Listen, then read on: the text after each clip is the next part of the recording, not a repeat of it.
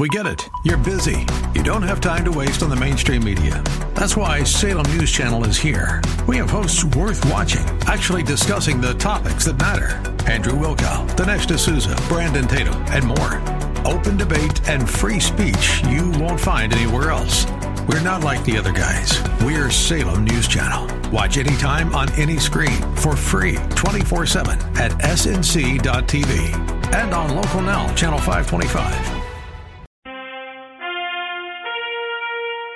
The Bible, the most unique book in all of human history.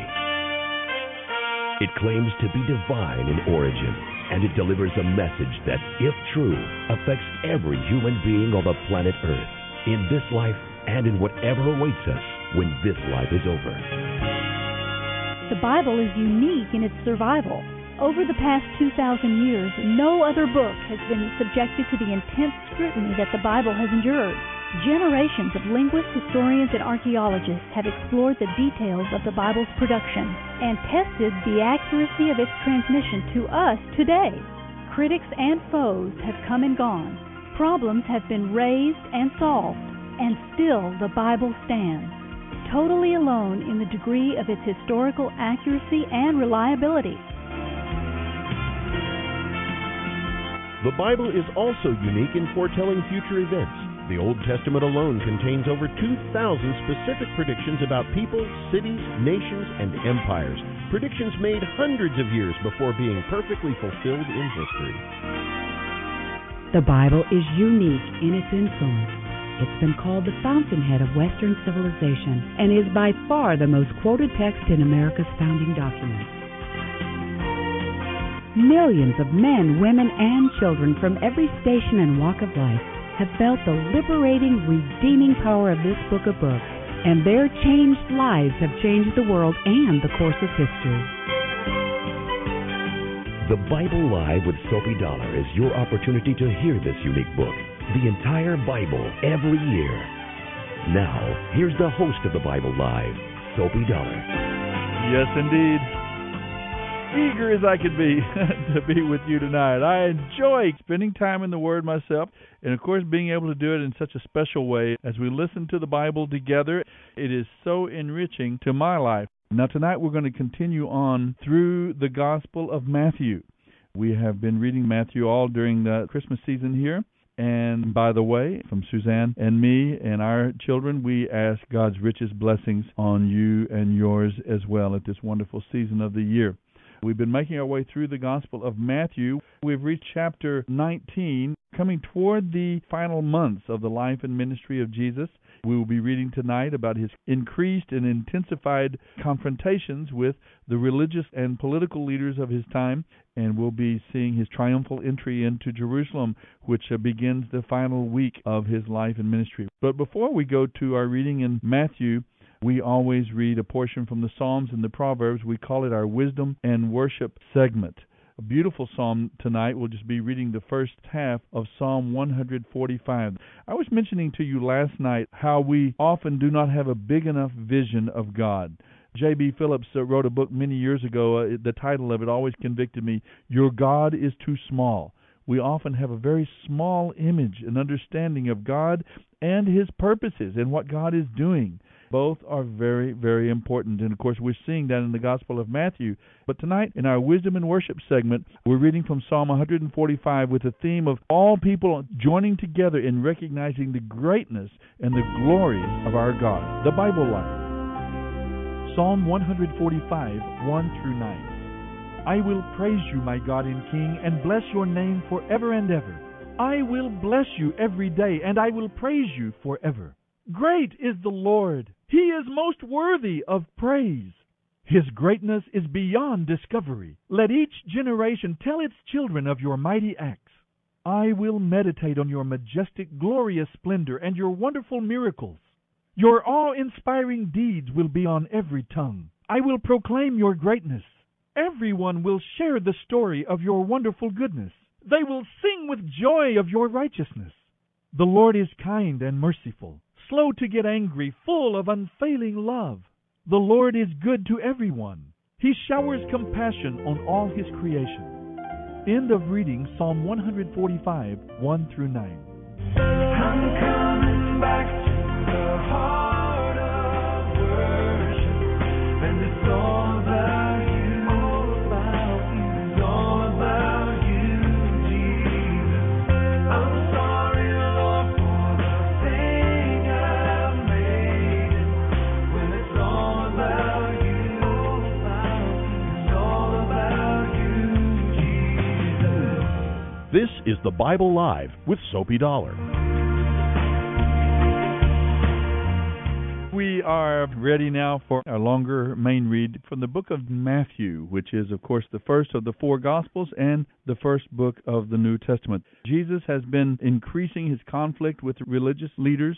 We read in our last reading a conflict about marriage and divorce, but as we begin our reading tonight in chapter nineteen, verse sixteen, we see Jesus talking with a young man, a young wealthy man. He confronts the materialism of that era and challenges this young man. We'll see him teach parables tonight. You'll hear him predict his death for the third time to his disciples. He'll heal two blind men, give them their sight, and then we'll see him ride into Jerusalem for the final week of his life and ministry. So everything is moving toward that ultimate moment when he would give his life in sacrifice for all humanity. Tonight, into the lion's den, into enemy camp on The Bible Life. Matthew nineteen sixteen through twenty-two forty-six. Matthew nineteen. Someone came to Jesus with this question, "Teacher, what good things must I do to have eternal life?" "Why ask me about what is good?" Jesus replied. "Only God is good. But to answer your question, you can receive eternal life if you keep the commandments." "Which ones?" the man asked. And Jesus replied, "Do not murder, do not commit adultery, do not steal, do not testify falsely, honor your father and mother, love your neighbor as yourself." "I've obeyed all these commandments," the young man replied. "What else must I do?" Jesus told him, "If you want to be perfect, go and sell all you have and give the money to the poor, and you will have treasure in heaven. Then come, follow me." But when the young man heard this, he went sadly away, because he had many possessions. Then Jesus said to his disciples, "I tell you the truth, it is very hard for a rich person to get into the kingdom of heaven. I say it again, it is easier for a camel to go through the eye of a needle than for a rich person to enter the kingdom of God." The disciples were astounded. "Then who in the world can be saved?" they asked. Jesus looked at them intently and said, "Humanly speaking, it is impossible, but with God, everything is possible."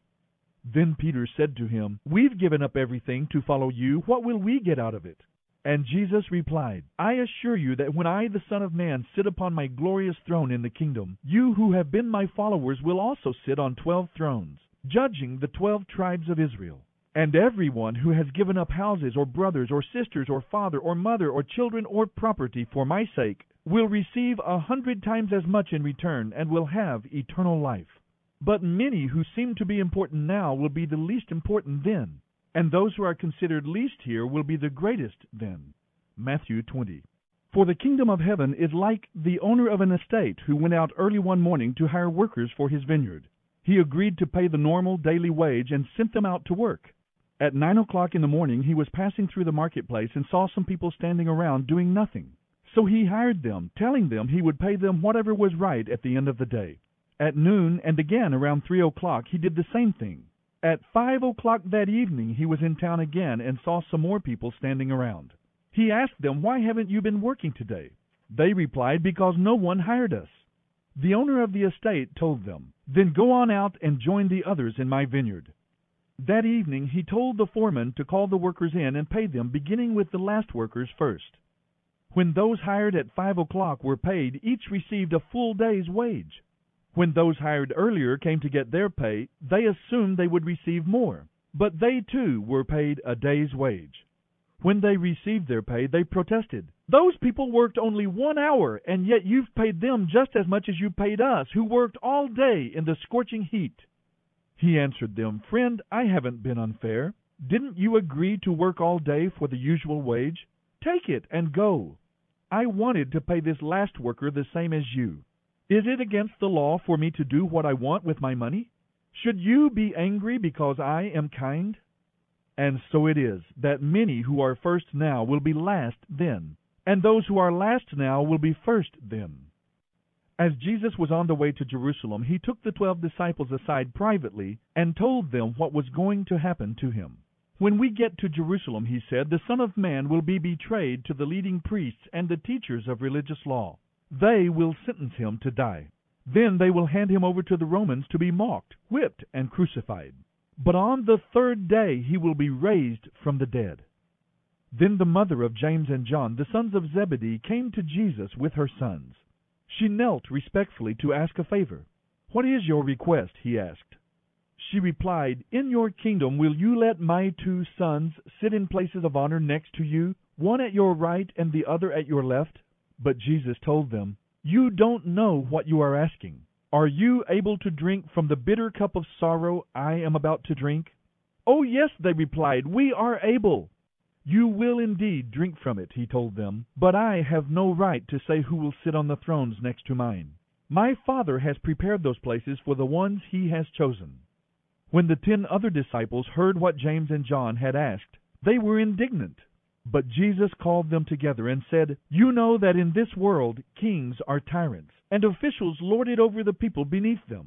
But among you it should be quite different. Whoever wants to be a leader among you must be your servant. And whoever wants to be first must become your slave.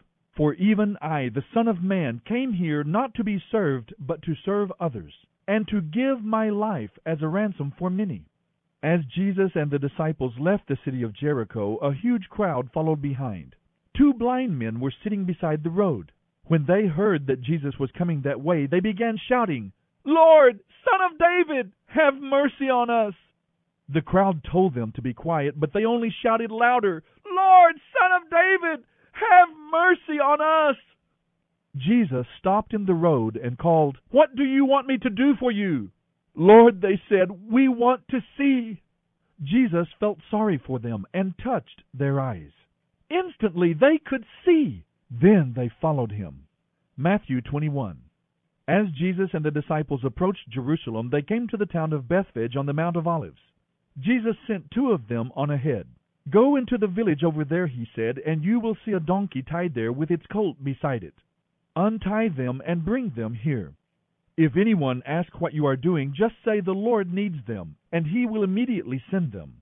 This was done to fulfill the prophecy. "Tell the people of Israel, look, your king is coming to you. He is humble, riding on a donkey, even on a donkey's colt." The two disciples did as Jesus said. They brought the animals to him and threw their garments over the colt, and he sat on it. Most of the crowd spread their coats on the road ahead of Jesus, and others cut branches from the trees and spread them on the road. He was in the center of the procession, and the crowds all around him were shouting, "Praise God for the Son of David! Bless the one who comes in the name of the Lord!" The entire city of Jerusalem was stirred as he entered. "Who is this?" they asked. And the crowds replied, "It's Jesus, the prophet from Nazareth in Galilee." Jesus entered the temple and began to drive out the merchants and their customers. He knocked over the tables of the money changers and the stalls of those selling doves. He said, "The scriptures declare, 'My temple will be called a place of prayer, but you have turned it into a den of thieves.'" The blind and the lame came to him, and he healed them there in the temple. The leading priests and the teachers of religious law saw these wonderful miracles and heard even the little children in the temple shouting, "Praise God for the Son of David!" But they were indignant and asked Jesus, "Do you hear what these children are saying?" "Yes," Jesus replied. "Haven't you ever read the scriptures? For they say you have taught children and infants to give you praise." Then he returned to Bethany, where he stayed overnight. In the morning, as Jesus was returning to Jerusalem, he was hungry, and he noticed a fig tree beside the road. He went over to see if there were any figs on it, but there were only leaves. Then he said to it, "May you never bear fruit again!" And immediately the fig tree withered up. The disciples were amazed when they saw this and asked, "How did the fig tree wither so quickly?" Then Jesus told them, "I assure you, if you have faith and don't doubt, you can do things like this and much more. You can even say to this mountain, 'May God lift you up and throw you into the sea,' and it will happen. If you believe, you will receive whatever you ask for in prayer." When Jesus returned to the temple and began teaching, the leading priests and other leaders came up to him. They demanded, by whose authority did you drive out the merchants from the temple? Who gave you such authority? I'll tell you who gave me the authority to do these things if you answer one question, Jesus replied. Did John's baptism come from heaven, or was it merely human? They talked it over among themselves. If we say it was from heaven, he will ask why we didn't believe him. But if we say it was merely human, we'll be mobbed because the people think he was a prophet. So they finally replied, we don't know. And Jesus responded, then I won't answer your question either. But what do you think about this? A man with two sons told the older boy, son, go out and work in the vineyard today. The son answered, no, I won't go. But later he changed his mind and went anyway. Then the father told the other son, you go. And he said, yes, sir, I will. But he didn't go. Which of the two was obeying his father? They replied, the first, of course. Then Jesus explained his meaning. I assure you, corrupt tax collectors and prostitutes will get into the kingdom of God before you do. For John the Baptist came and showed you the way to life, and you didn't believe him, while tax collectors and prostitutes did. And even when you saw this happening, you refused to turn from your sins and believe him. Now listen to this story. A certain landowner planted a vineyard, built a wall around it, dug a pit for pressing out the grape juice, and built a lookout tower. Then he leased the vineyard to tenant farmers and moved to another country. At the time of the grape harvest, he sent his servants to collect his share of the crop. But the farmers grabbed his servants, beat one, killed one, and stoned another. So the landowner sent a larger group of his servants to collect for him, but the results were the same. Finally, the owner sent his son, thinking, surely they will respect my son. But when the farmers saw his son coming, they said to one another, here comes the heir to this estate. Come on, let's kill him and get the estate for ourselves. So they grabbed him, took him out of the vineyard, and murdered him. When the owner of the vineyard returns, Jesus asked, what do you think he will do to those farmers? The religious leaders replied, he will put the wicked men to a horrible death and lease the vineyard to others who will give him his share of the crop after each harvest. Then Jesus asked them, didn't you ever read this in the Scriptures? The stone rejected by the builders has now become the cornerstone. This is the Lord's doing, and it is marvelous to see. What I mean is that the kingdom of God will be taken away from you and given to a nation that will produce the proper fruit.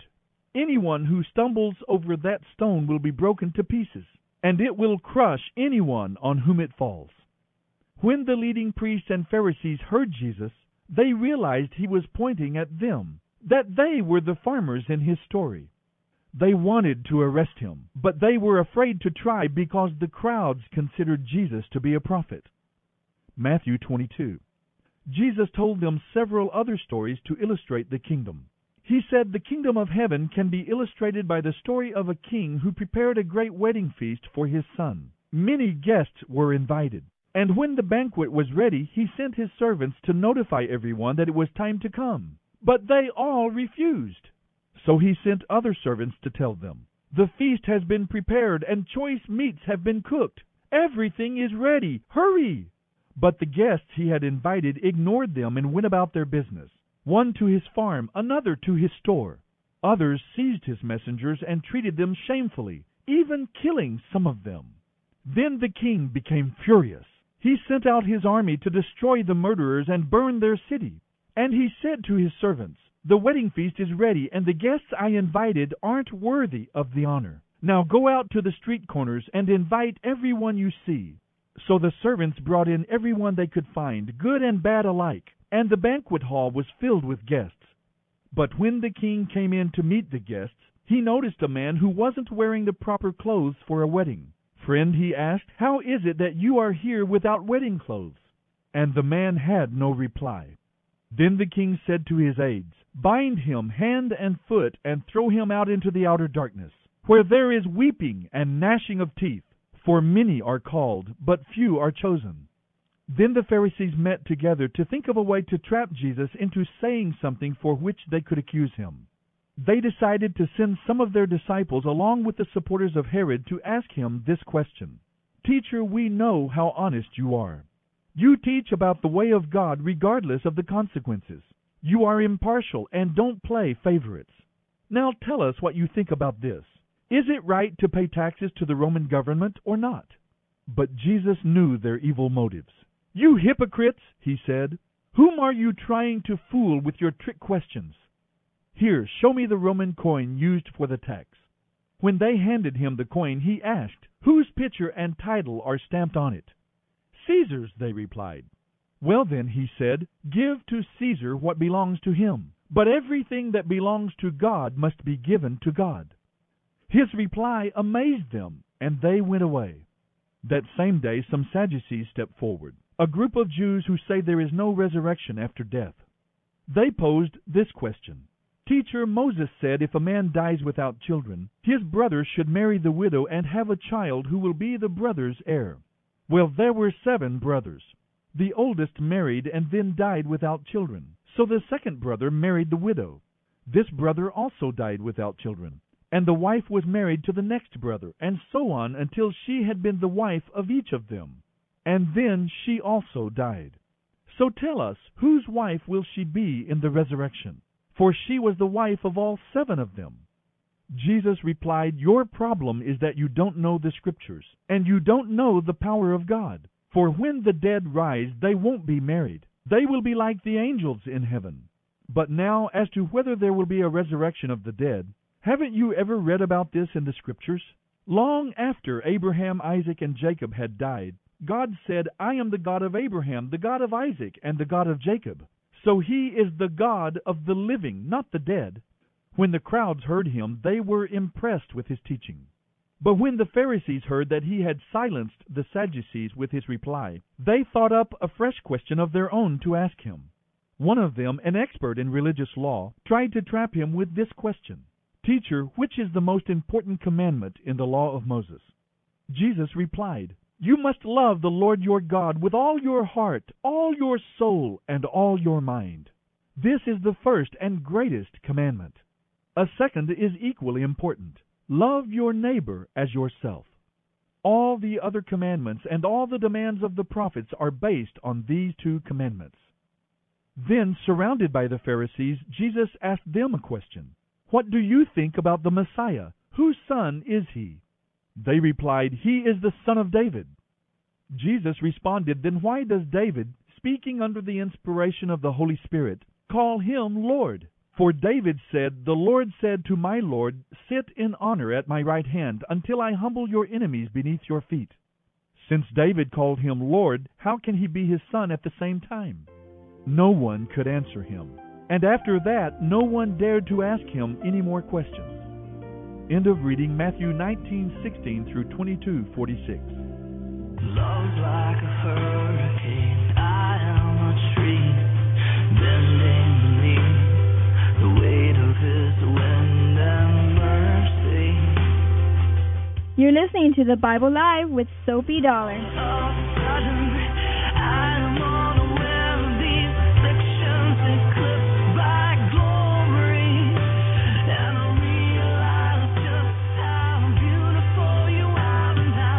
Jesus is coming into this final week of his ministry now. We saw him enter into Jerusalem on that donkey. Before that, we see cross-generational ministry to this rich young ruler. I hurt for the young man because the lure, the draw, the attraction of this world is so great. Power and money and fame and prestige and influence and recognition. It is a tremendous attraction to young people today. Television programs cater to this desire for fame, to make money. And Jesus cuts right through it and says, give it all up to follow me. Now, it doesn't mean you won't be wealthy, that God won't use you in a way that you would exercise influence, but it's not our pursuit. It's not the priority of our life. Our life is to follow him. What a powerful lesson from the rich young ruler. Well, as you go on through, of course, we see the parable of the vineyard workers. I think that parable is so interesting to those who are coming into God's kingdom late in our lives, or maybe you haven't made that decision to trust Christ. I've known him since I was eight. Maybe you're just now coming to know the Lord. The same salvation, the same redemption, the same rich reward awaits us both. What a glorious and wonderful, gracious God we serve. He predicts his death for the third time to his disciples. He teaches about serving others. He heals the two blind men. And then we see him coming into Jerusalem. Now, this begins a time of intense confrontation with the religious leaders, which Jesus already knows ahead of time is going to result ultimately in his death. He willingly, intentionally walked into this situation. He's beginning now to provoke the religious leaders and the political leaders of his time. I think sometimes, though, it is the Pharisees and the Sadducees that have come into the lion's den, because they have in some ways bitten off far more than they can chew. Jesus really knows the Word of God, and he knows who he is.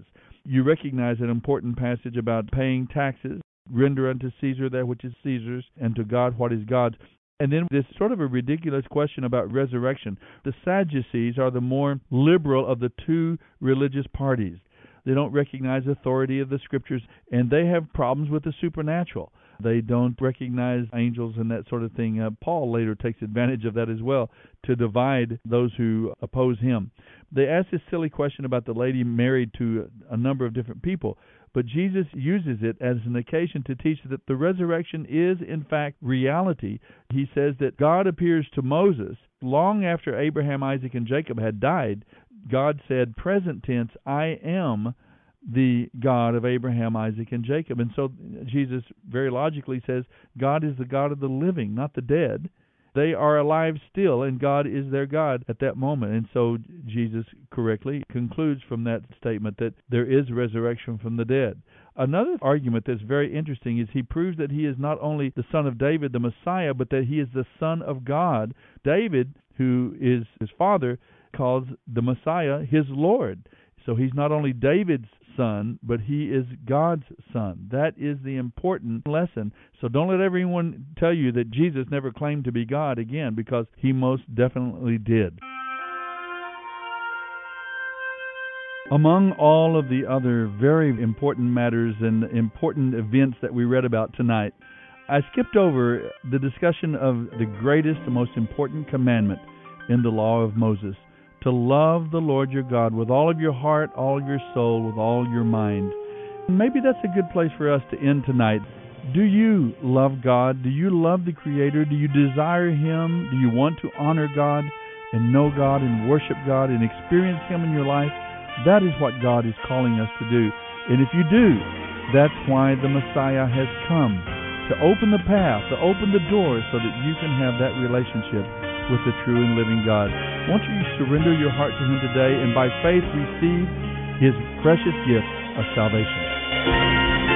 The Bible Live with Sophie Dollar. Sophie reads from the New Living Translation by Tyndale House Publishers. The Bible Live is dedicated to helping promote spiritual revival across America, and your prayers and financial support are needed. Please mail your tax-deductible gift to the Bible Live Post Office Box one eight eight eight eight. That's The Bible Live, P O. Box one eight eight eight eight, San Antonio, Texas, seven eight two one eight. You may also make credit card donations at the ministry website, the bible live dot com. Now, don't forget, join us each weekday for The Bible Live with Sophie Dollar. Start today, and in one year's time, we will read and respond together to the entire Bible. Let the most important word you hear each day be God's Word.